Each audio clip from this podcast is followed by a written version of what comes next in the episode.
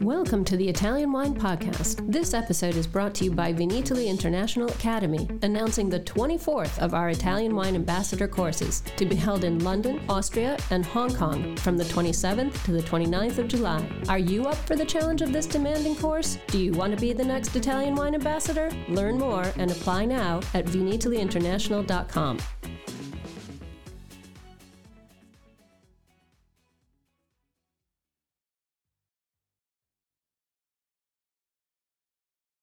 To this special Italian Wine Podcast broadcast. This episode is a recording off Clubhouse, the popular drop in audio chat. This Clubhouse session was taken from the Wine Business Club and Italian Wine Club, Listen in as wine lovers and experts alike engage in some great conversation on a range of topics in wine. If you enjoy listening, please consider donating through ItalianWinePodcast.com. Any amount helps cover equipment, production, and publication costs. And remember to subscribe and rate our show wherever you tune in. Hello, everybody. My name's Stevie Kim, and this is the Italian Wine Club. Back, uh, welcome back, everyone. 6 p.m. Thursday. That's when we have our Italian uh, Wine Club at on Clubhouse.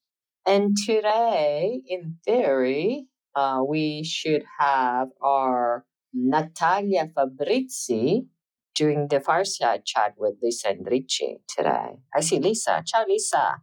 Ciao Stevie, ciao tutti. Thanks for having me tonight. sure. I hope your your mod moderator will show up soon. I'm I'm positive.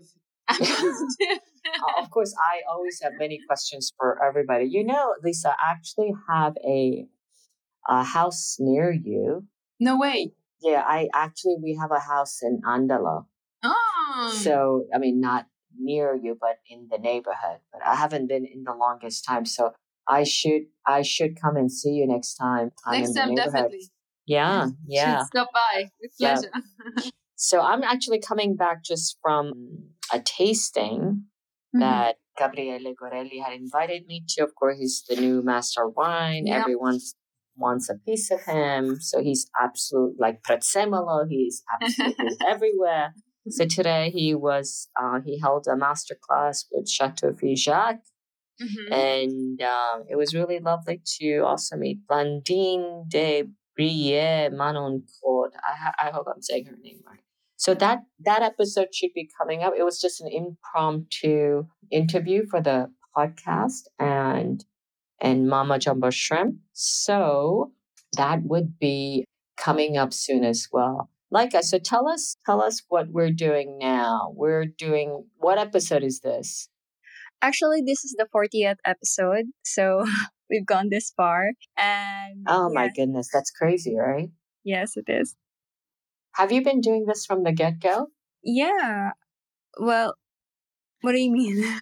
Like no, in like, did you do the first episode? I can't remember. Yes, yes, yes. We you did first. Yes, it was with Cynthia. yeah, it was with Cynthia. That's right. With I like the Tosca. We've come mm-hmm. a very long way. As you know, these recordings are replayed on Italian Wine Podcast.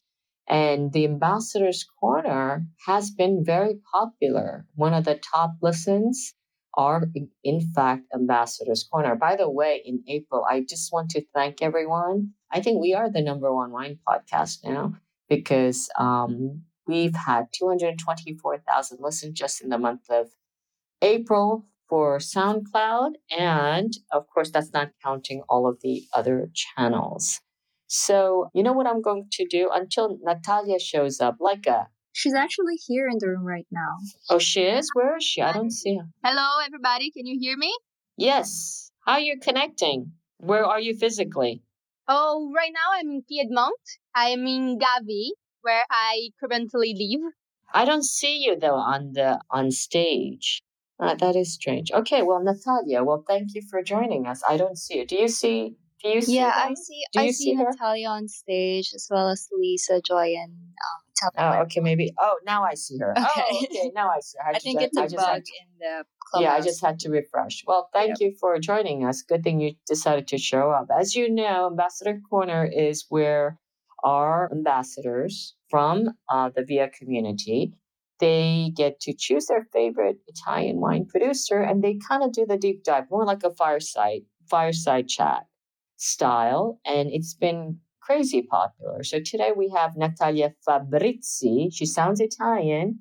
She is actually a Brazilian traveler winemaker, it says on your bio. What does that mean?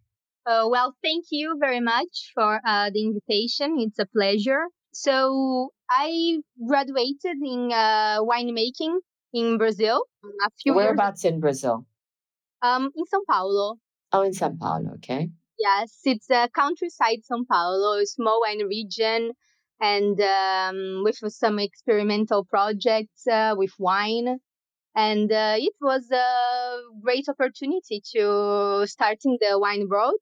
And uh, when I finished my uh, studies, then I had the opportunity to go to uh, California in uh, Napa Valley to do my first internship in a winery and then uh, traveler winemaker because since then um, it's what I um, was doing. So uh, traveling around the world, I've been to a few uh, countries and uh, doing harvest time, uh, working the lab or in the production or in the vineyards, um, everything related. And um, yes now now i'm uh, working the um, business side of the um, of wine so uh so you mean the commercial side?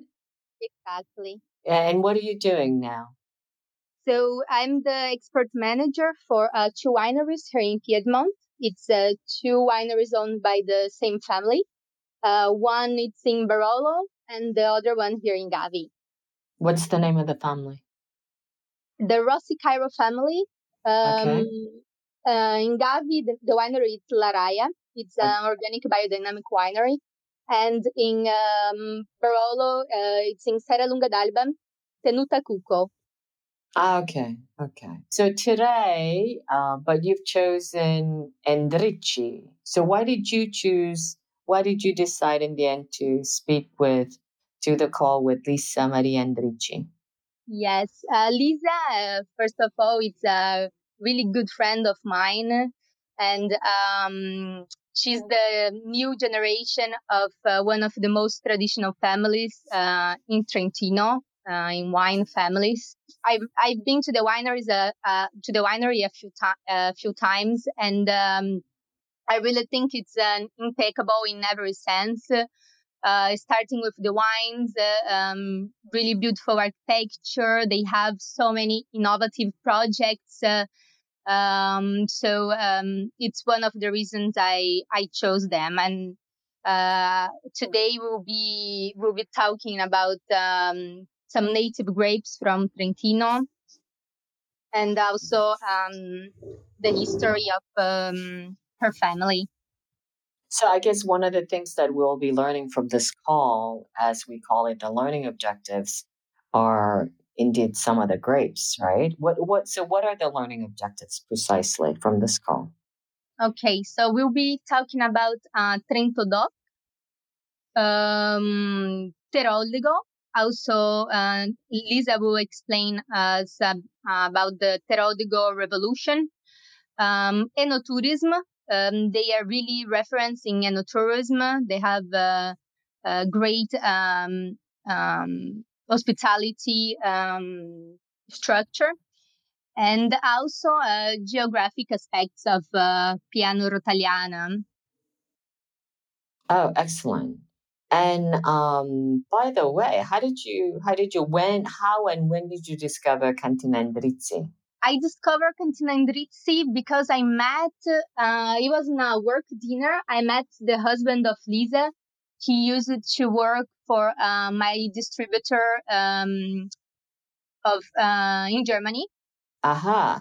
Uh-huh. he spoke um, about uh, the winery, and uh, not later after that, uh, I went to visit, uh, and then I fell in love with the place. okay, great. All right, so I'm going to uh, pass the mic over to you, uh, Natalia, and I will come back um, to see if there are any questions in the end. Okay? Okay, sounds great. Thank you. Okay. Ciao, ciao.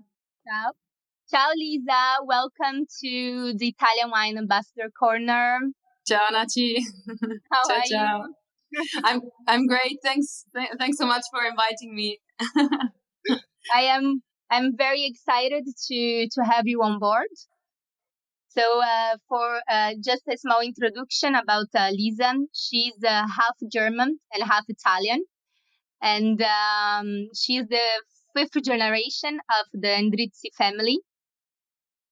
Um, big uh, responsibility, uh, Lisa. Yeah, it is. It's a big responsibility, but also a privilege. I think uh, you have to be conscious of both uh, things. We have uh, four generations uh, to look back and uh, to make proud, but also, you know, interpret it as um, as you are and what you want to make out of it. I think that's something really nice about the wine world. Yes. Um, so I would I would like to start with the um, the origins uh, of your family winery. Um, will you tell us how everything started? Sure. I wasn't there, unfortunately, as we said before, because uh, the winery is quite old. Uh, it dates back to 1885, um, where, um, yeah, the two founders, Angelo and Francesco Endrizzi, came down from the Valle di Non. Uh, so I don't know if all of you know exactly where Trentino is. Trentino, we are in the northern part of Italy. We're quite close to the Dolomites, and we are a very mountainous region. So we have many valleys and let's say the, the main city is Trento.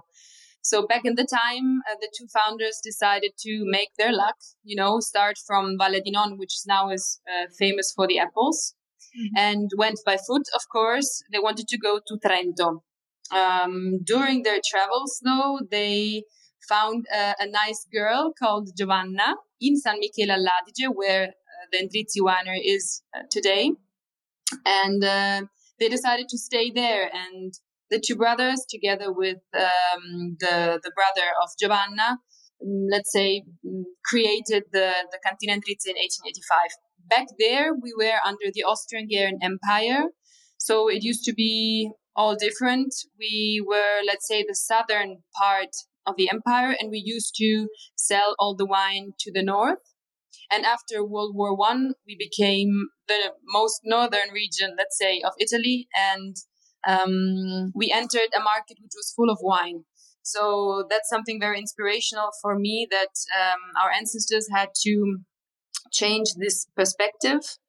But still, also nowadays in my family, we um, concentrate a lot on export. So I would say this is one of our um, USPs. Right. Mm-hmm. And um, which markets uh, um, are the most important for Endrizzi right now? Well, actually, mm, since I would say two, three years ago, Germany was the biggest market. As you also said before, my mom is German. So we not only speak the language, we also understand the mentality, which is also very important if you want to um, embrace, you know, uh, a business relationship. It helps always. Um, I would say till two, three years ago, Germany was the biggest market. It was around 40% of our market. Uh, but in the last years, we changed also uh, all our selling structure in Italy, and we are focusing a lot on Italy right now. So I would say Italy is just above 40%, and Germany is now, now maybe a 30%. This is also thanks to Trento Doc. I think we will talk about Trento Doc later. Yeah, but in total, we are in 24 countries. But I would say that Europe is our most important market. Fantastic. And um, after four generations of wine producing, do you remember when was the moment when you felt like the wine business was your lifetime project? Like, um, do you feel pressure from uh, the family to take over of the family business, or that came very naturally for you? That's a great question because uh, many people ask me how how it worked because as also Stevie um, said before, it's um it's a great responsibility, or you said it before, um, to continue with this family project. And I think my parents were very smart. They never um, obliged us to do something, you know, to do the vineyard work, to do uh, come to Vinitaly ProWein, etc. So they always let us the choice, even if they sold us uh, all the, the winery very intelligently. You know, they always showed us the nice parts and what you can do with um, with a family winery. And so we never had the pressure um, that we had to choose it, but we wanted to choose it. And um, for me, I started drinking wine really late. It was, I think I was like 21. And that was a point where I said, okay, I have to start drinking wine. Otherwise, um, yeah, we cannot go on like this. And I did my first studies, and my, my first bachelor in Milano. I studied uh, marketing and PR, which is uh, very useful for my job today. And um, and then uh, I was living in Milano, and um, there I understood that I was missing, let's say, all the rural part of um, making wine and the nature. And it was the same time when my brother finished his high school, and so we said, mm, "Why don't we do something really with wine?" So we decided together to go to Geisenheim University. Um, some of you, I'm sure, know it. And we went together to study international wine business, where I also met my husband, which is um, why we know each other. So, yeah, that's so cool. Yeah, it's. Uh, I think it's very important uh, that they let it happen uh, very naturally. Exactly, mm-hmm. because as um, as sorry, I forgot. Um, the, the, if you run a, a family winery or a winery in general, you have many aspects. It's not all only the winemaking. You have, of course, the vineyards. That's clear. But then you have, you know, the banks. You have the strategic uh, decisions to make. The um, the communication, the hospitality. You have architects coming in because um, you have some projects we will discuss also later. So, and if you love art, music, you can uh, organize events, and that's something that mm, my mom really. Um, told me from the beginning that you can, in the end, make something beautiful for yourself. Yes, I met your parents and they are really inspiring. and um, your mom, she's an architect. Um, I know that she designed the wine cellar, which is mm-hmm. uh, absolutely beautiful. Um, she was also uh, the pioneer on deciding to acquire Serpaia in Tuscany because you uh, is is the second winery of the family, right? So, will you tell us uh, about the Serpaia project? Yeah, with pleasure. As you said, uh, my mom was an architect, my dad was a lawyer, and um, it's a, it's a nice combination. My mom is German, my dad is Italian, and we say our slogan is Italian organization and German creativity, which I don't think that you can find very often. Normally, it's the other way around, but that's really how our family um, goes. And yeah. so my dad is the organized one, my mom is a creative one. And when she came to Italy 33 years ago, uh, she came from um, uh, the, the area of Stuttgart, which is quite a flat and hilly area. She came to Trentino with all these high mountains. And she, she likes it. But uh, one day she said to my dad, You know, I really miss sunsets. So this is one thing uh, we don't have in Trentino. That's why all um, Trentino people run up on the mountains to see the sunsets because normally the sun just goes away um, behind the mountain. Yeah. So in the end of the um, 1990s, they said, okay, let's start to look maybe for new projects, new lands. Um, and in the year 2000, they acquired 20 hectares close to Fonteblanda, which is uh, close to Talamone and Grosseto, so in the Maremma area and they decided yeah to have a foot also there. And it was really mm, to enlarge their horizon. And that's something i really appreciate about um, my parents that they always taught us to uh, look outside of the box. Uh, i mean we have been in trentino for uh, 140 years now and they really wanted to embrace something new you know a new challenge. Because it's a different uh, land different people different grape varieties so in Serpaia, now uh, we have the typical, let's say, um, varieties like Sangiovese, then we have Cabernet, Merlot. We started planting very um, typical grapes for that area, like Ciliegiolo, a couple of years ago.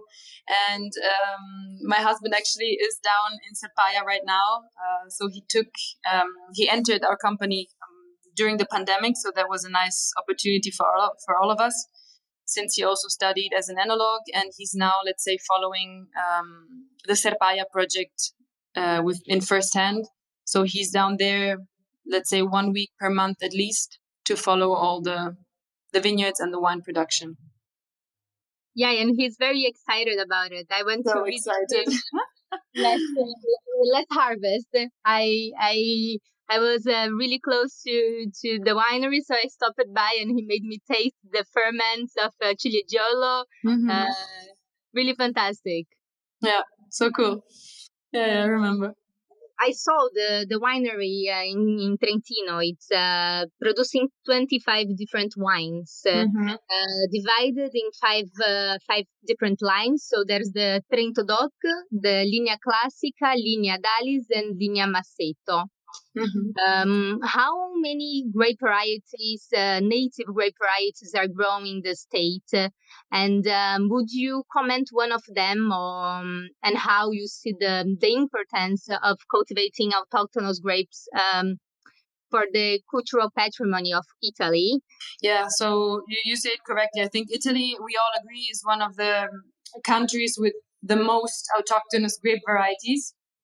In Trentino, we have some, and um, you, you have seen we have 25 different wines. We are quite creative because we also have we have many different DOCs in Trentino. Um, maybe I can talk about um, something we'll talk also about later. Maybe the Giardino dei Profumi, which yeah. is a some a, a, special piece of vineyard that um, we created where we planted 22 different rows of grape varieties which are typical for our region. And in front of the row, we planted the aromas that then you can find in the wine. Of course, wine tasting is very subjective. So uh, for me, there's never a wrong or a right in the aromas that you can find. But let's say there are some main uh, aromas, let's say for um, Sauvignon Blanc, um, that you can represent. So that's something nice where we can um, where we can see really the aromas that you can find in the wine. And I, I tell you this because these 22 varieties are typical for Trentino, which is a lot if you think about it.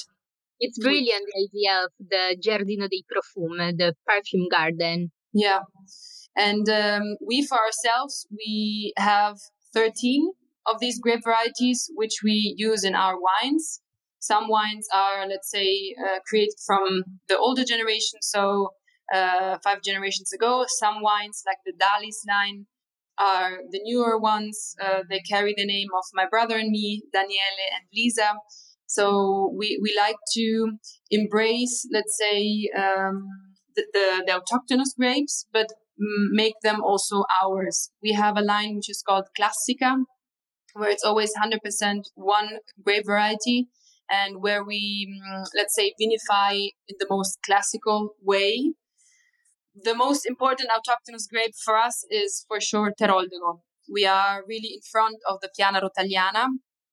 Piana Rotaliana are 400 hectares um, in the center, let's say, of the Valle dell'Adige. It's perfectly located north uh, south and um, we are some producers who who cultivate teroldego. Teroldego, maybe not all of you know about this grape variety. The name is quite unique. Um, there are many different theories where the name comes from. The, the theory that we prefer is uh, the one that it comes from German Tiroler Gold, so the gold from Ty- Tyrol.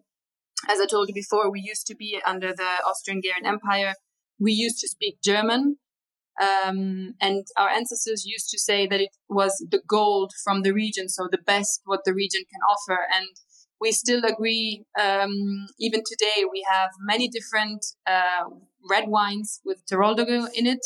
I would say most of our red wines have Teroldego in them. And then we have also two rosés done of Teroldego.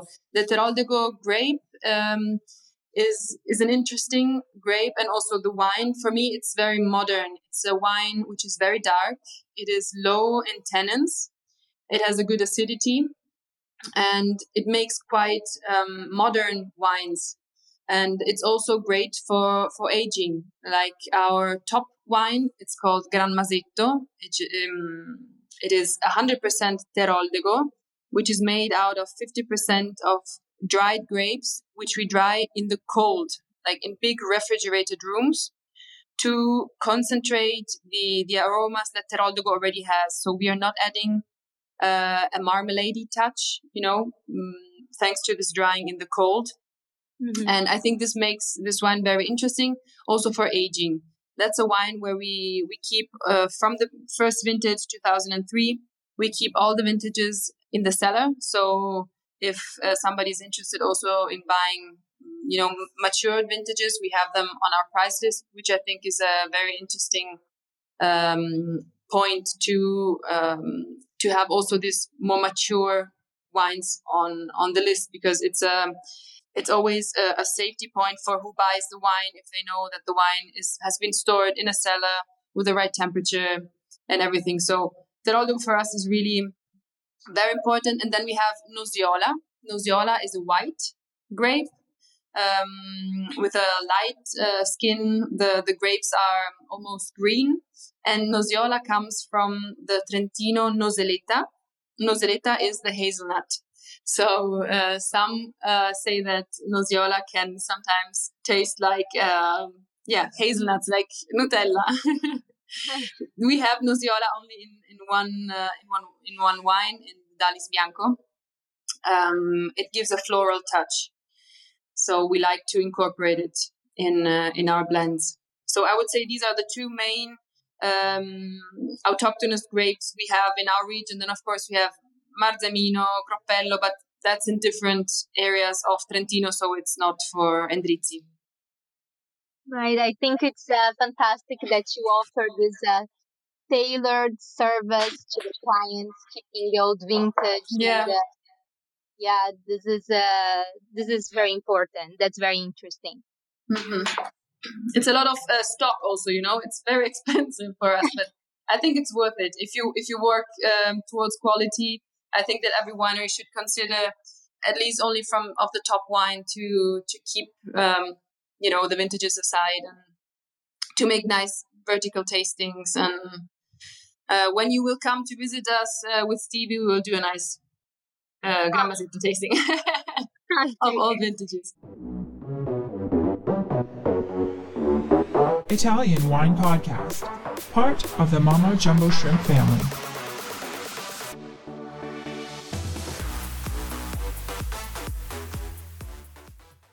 It's it, it's one of my favorite wines of yours. Oh, and the Trento Doc Piancastello. I can't uh, wait to to crack a bottle next time we see each other. absolutely, absolutely. Um, so I wanted to ask you about the collaboration that um, Endrizzi has with the San Michele Adige Institute. Mm-hmm. Um, when did you start this collaboration, and um, how how it's um, how how the students uh, uh, are collaborating um, within the winery. I know you you receive interns uh, every year, so um, how does that work? Yeah, so that's um, something which is very nice that we have this geographical, let's say, closeness with the Istituto di San Michele all'Adige. So it's in the town, and we are two kilometers out of the of the village. So we are really close. And I think the cooperation goes back a couple of decades because um, I know my dad, my my grandpa started working with them. I don't know if maybe also in the generations before um, there were co- co- collaborations. Um, but it's really nice to have these couple of hundred um, research um, people who do research so close to us. So we rely on them for for different things. Um, First of all, we were among the first in Trentino, together with the Istituto di San Michele, to try out the sexual confusion method in the vineyards, which helps us to avoid all kind of insecticides and pesticides and work in a really clean way. Um, and as you also said, yeah, we we have a good relationship with all the professors. We have interns every year, two or three, to show how we work.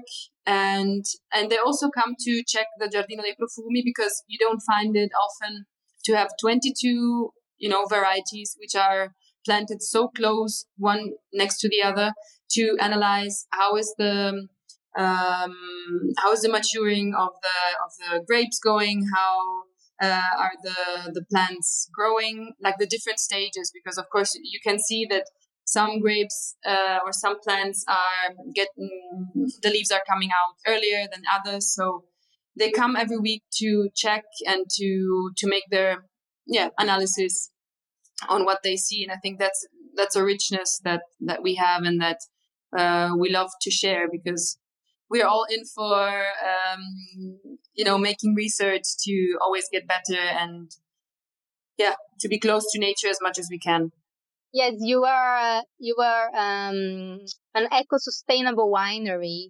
And um, how what do you do to minimize the environmental uh, impact?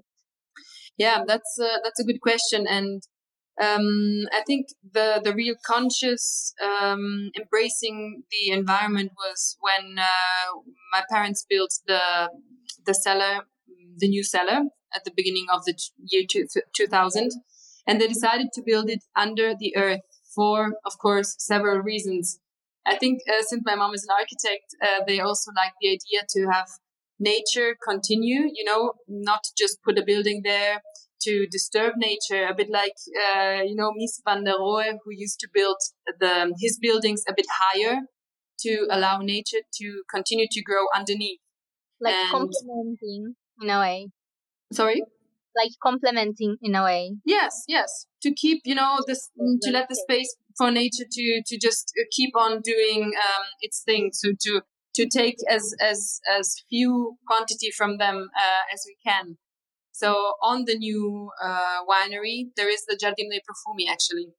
So um, that's a positive thing of having a building uh, underneath the earth. So for a let's say a landscapey reason, for a natural reason, of course, if you have the cellar under the earth, um, we we take advantage of the of the free fall of the grapes. You know, mm-hmm. we have no crushing. We don't use pipes uh, before the pressing. Um, and then we have always the same temperature underneath the earth. Um, then what we have, of course, solar panels, you know, to get the energy. Um, we have the other roofs uh, of newer buildings that we built uh, are also green. So also there we want to keep the uh, ecosystem going.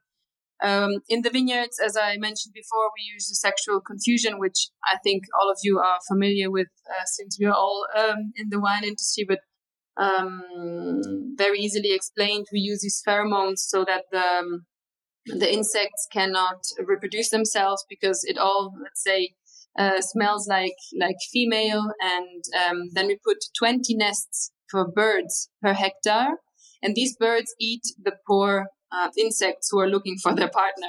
And uh, we didn't stop there. We also added um, nests for bats. So they do their job during the night. So we have a 24 hour terrorism, let's say, against um, the insects. Um, we have been doing this for more than 20 years. As I said before, we started with the Istituto di San Michele. And I would say nowadays in Trentino, everybody uses this kind of uh, method in the vineyard because it's really effective and uh, to keep on going this um, let's say natural way in the vineyards in the cellar we when my parents built the cellar they really wanted to have the highest technology to keep our wines clean we are a fan of uh, let's say overall the the white wine which are very clean we are uh, in a northern um, region we want to show how trentino um, how Trentino is. Let's say the whites are very mineral, very fresh. So we installed a machine which splits the air into oxygen and nitrogen. We keep the nitrogen to protect the most from oxidation. So if you imagine like an apple, you cut it in two, it gets brown very fast. The same happens with most. Um, mm. So we want to avoid an oxidation. So we cover it with nitrogen to avoid, let's say, the contact with the air. And this permits us to add lo- much less sulfites in the end in the bottle.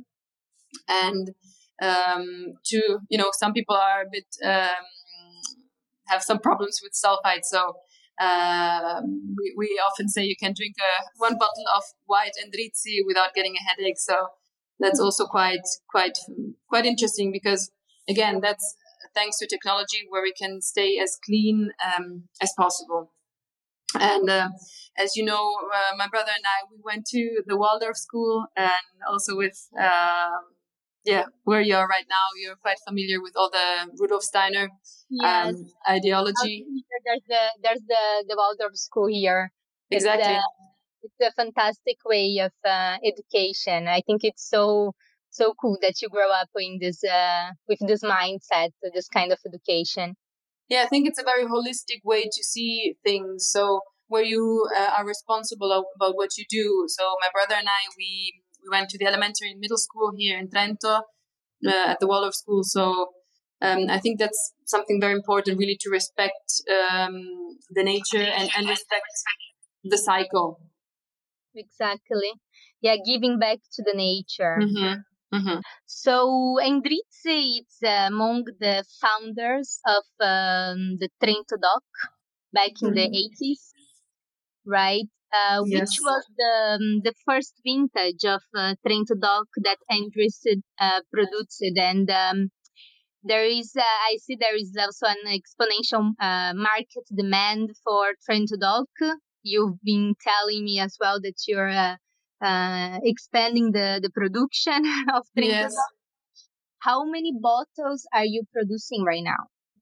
Yeah, so the um, the Trento DOC topic is something which is really close to our heart because, as you mentioned, um, my parents were among the founders of the Istituto Trento DOC back in 1984, and we are quite proud to have been among you know the the few ones who believed in this project since the very beginning.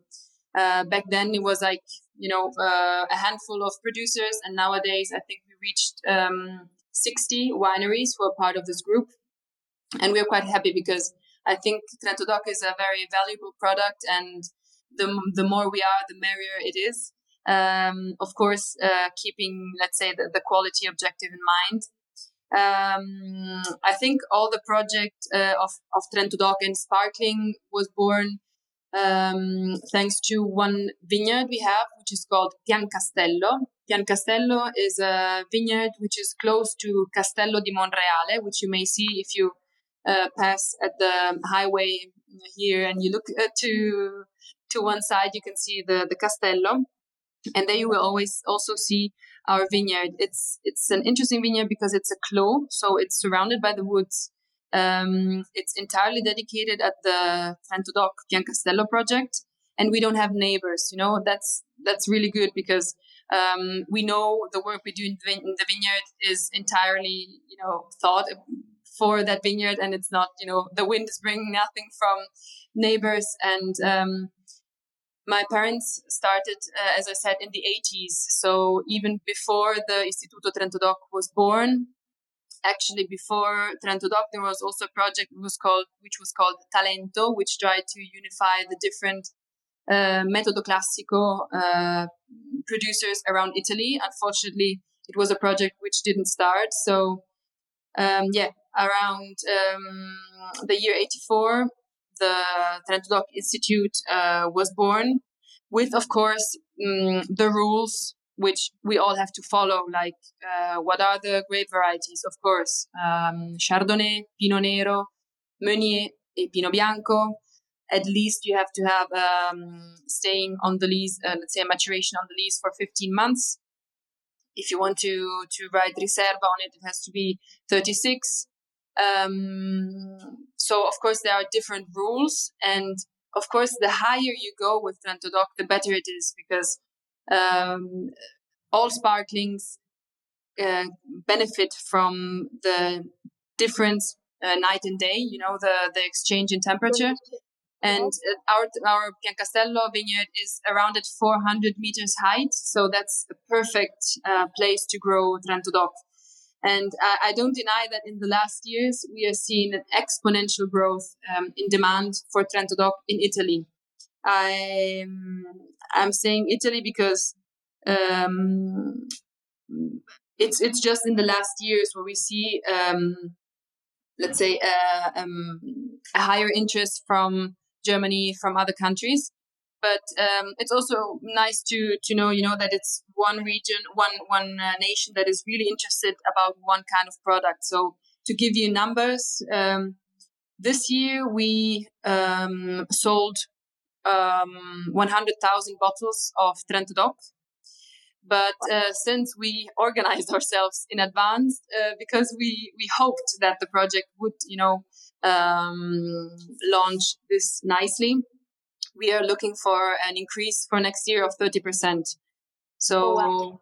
around 130,000 bottles, and who knows, you know, the, the years uh, which are to come. So we really have to brace ourselves uh, for this Trento Doc moment. And I think, yeah, mm, mostly my parents are so happy because they mm, they started, you know, this project. Hoped it to be um, this interesting, and I think we are there now. And in general, I think Metodo Classico is a very interesting wine for nowadays. It tells a story, you know. No yeah. bottle is uh, is the same one to the other, so I think it's yeah, it's quite interesting. Yeah, definitely. And you have also some um, old vintages of Trento Doc uh, in the winery.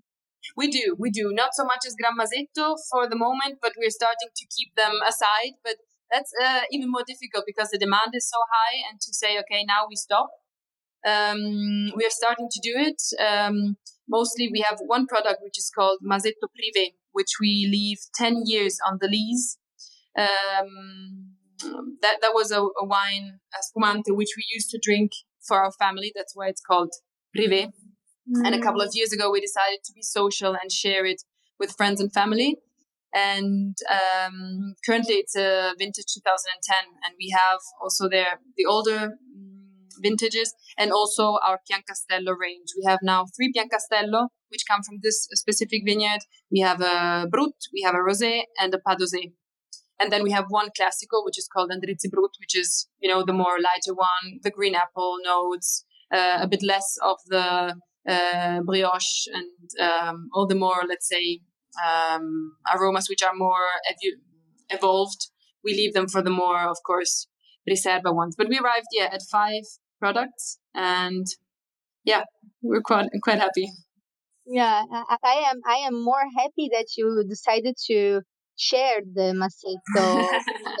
and I'm sure everybody here listening as well. So tasting a Trento Doc 10 years uh, on the list, uh, it's uh, something uh, very rare and unique.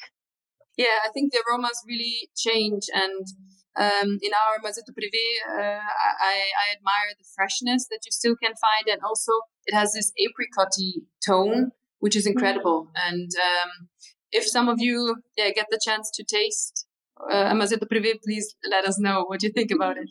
Oh, okay. So uh, I wanted to ask you about the Teroldego Revolution as well. Mm-hmm. That, uh, it's a, a, group of uh, wineries uh, participating, right? Yeah, um, it's um, it's a Teroldego Revolution. It's a group. We are uh, nine producers, nine young producers from the Piana Rotaliana. And we decided, uh, I think now it was four years ago, to unite and to make Teroldego great again. This was one of our first slogans. Um, but the aim really is to get together, speak about Teroldego, um, go to wine fairs, make degustations. Why not go abroad and talk about this grape variety? Because I think Teroldego started as a um, as a wine which you drank, you know, every day at lunch, um, quite a light product. And in the in the last years, people have been seeing the potential of Teroldego. And um, as I said also before, it's a great wine you can keep for for many years. And, and that's something really nice that I think we have with this group. We we're not only colleagues, but we became friends and that's something that my parents always say that um, it wasn't like this before. You know, it's it's always hard to um, to get together and i think we we really managed that to to create a bond among us and to have one goal and to to bring Teroldego to its highest uh, quality and and to talk about Teroldego whenever we can. So it's a bit of a revolution, but I like to think about it as an evolution also. So it's a bit of this uh, um, a game, you know, of, of words. And we're actually having, yeah, we're organizing right now a great party here on, on a mountain um, in June, you know, um, to to celebrate also, you know, being back together, being being outside, and where we we invite, you know, um, all our friends and and uh, people from the wine world. So, ah, so I'll be waiting for the invitation. Exactly, exactly. Absolutely. Yeah, it's it's a cool you know barbecue and really something yeah easy. Yeah, yeah. And actually, actually, I, I forgot. But this weekend, so starting from from Saturday, we have the uh, Teroldego days in Trentino. So who of you may be um, not too far from here, um, you can look for Teroldego in the Piana Rotaliana. There are many um, master classes. We're having one with Teroldego Evolution on Sunday evening, and you can have a walk uh, among the, the wineries in the in the Piana Rotaliana and taste all the Teroldeghi from the area. So I think also our region is pushing a lot this variety um, as being, you know, the most important autochthonous grape from our region. So there's quite of nice uh, things to to attend to. And uh, it's uh, in the winery where you'll be uh, receiving people for um, the Teroldego um, tasting. Also, so um, our winery is always open, and uh, during this weekend we will talk uh, specifically a lot about Teroldego. Um, but the main events are more central in the Piana Rotaliana, so we will be hosted by another winery, and uh, there will be like an evening um, on Saturday night. There will be like a, um, a tasting area at Palazzo Martini, which is let's say the the main point for Teroldego. It's really in Mezzo Corona, so in the heart of the Piana Rotaliana, and people can go there and taste all Teroldeghi. And I think it's a nice occasion. Oh, that's uh, very cool. And I, I am sure the you say it's easygoing events, but when uh, Endrizzi events it's involved, it's always uh, very well organized and beautiful events. Uh, I I mm-hmm. know uh, uh, it's a very strong uh, uh, in the enoturism. It's a strong skill of the family, and um, I've been to one of your events, the Pergola event last summer with uh, live mm-hmm. music. Uh, it was uh, absolutely amazing. And um, would you like to share with us a bit about uh, the Endrizzi events and um, maybe how many people you have collaborating for this project, uh, the weddings that you uh, um, host in the winery? Yeah, with pleasure. I think that um, the topic of enoturism is very important for wineries.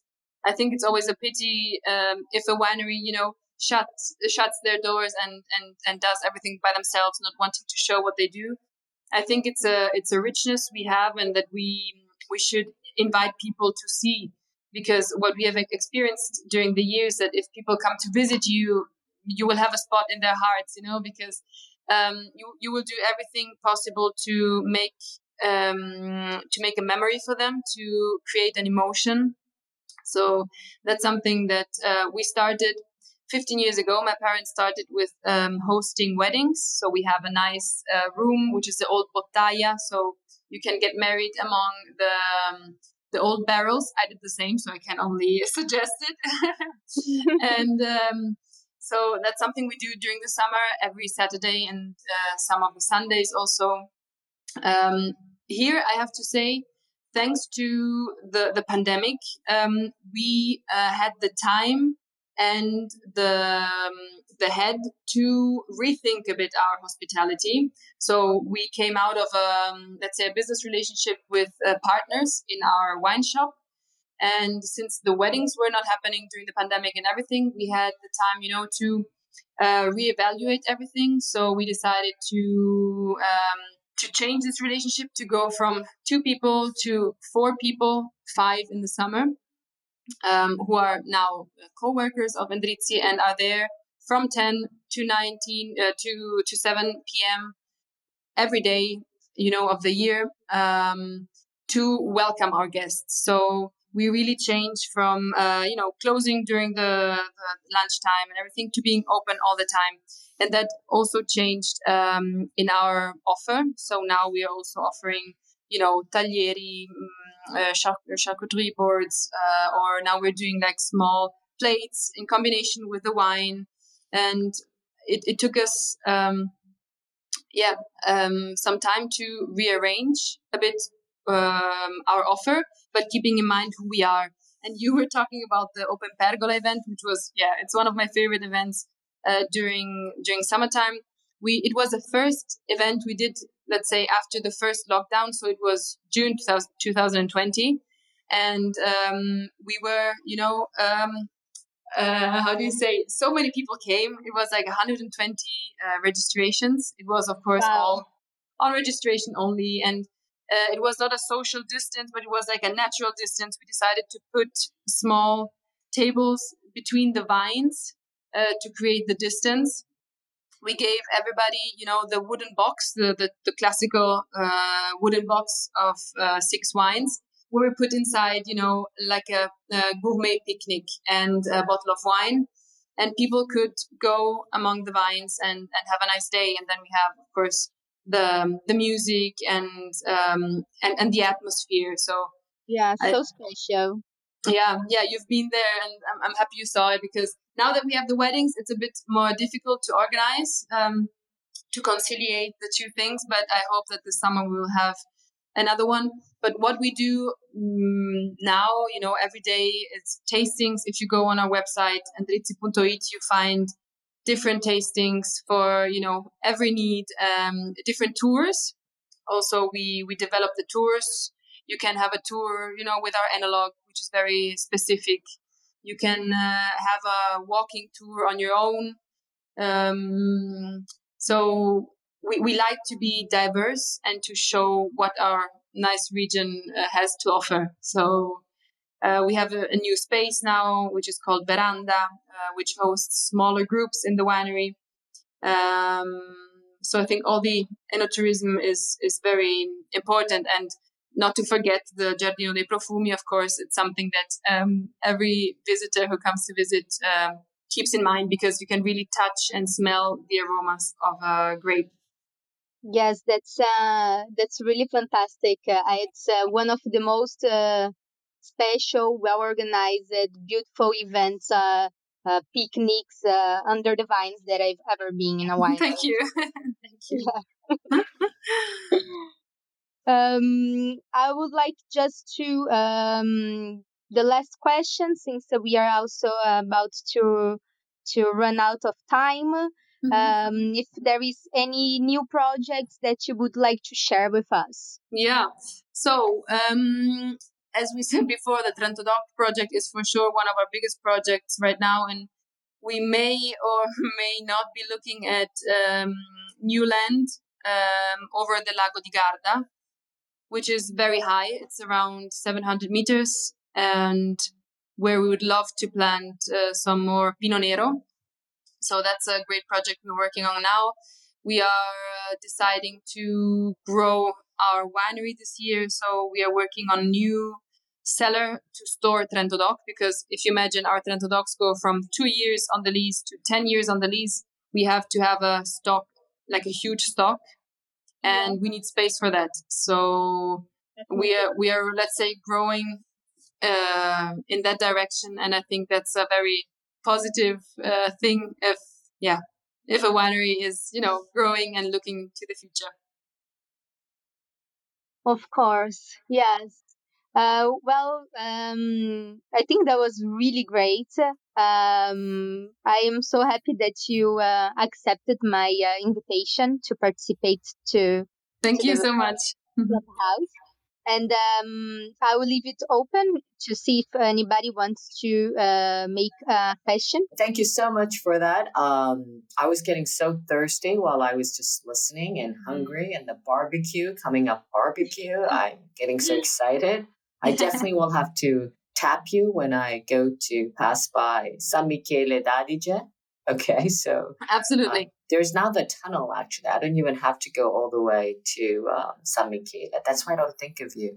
because now it's from uh, Trento Nord. You can go directly to uh, Paganella. Ah, yeah, yeah, yeah, yeah.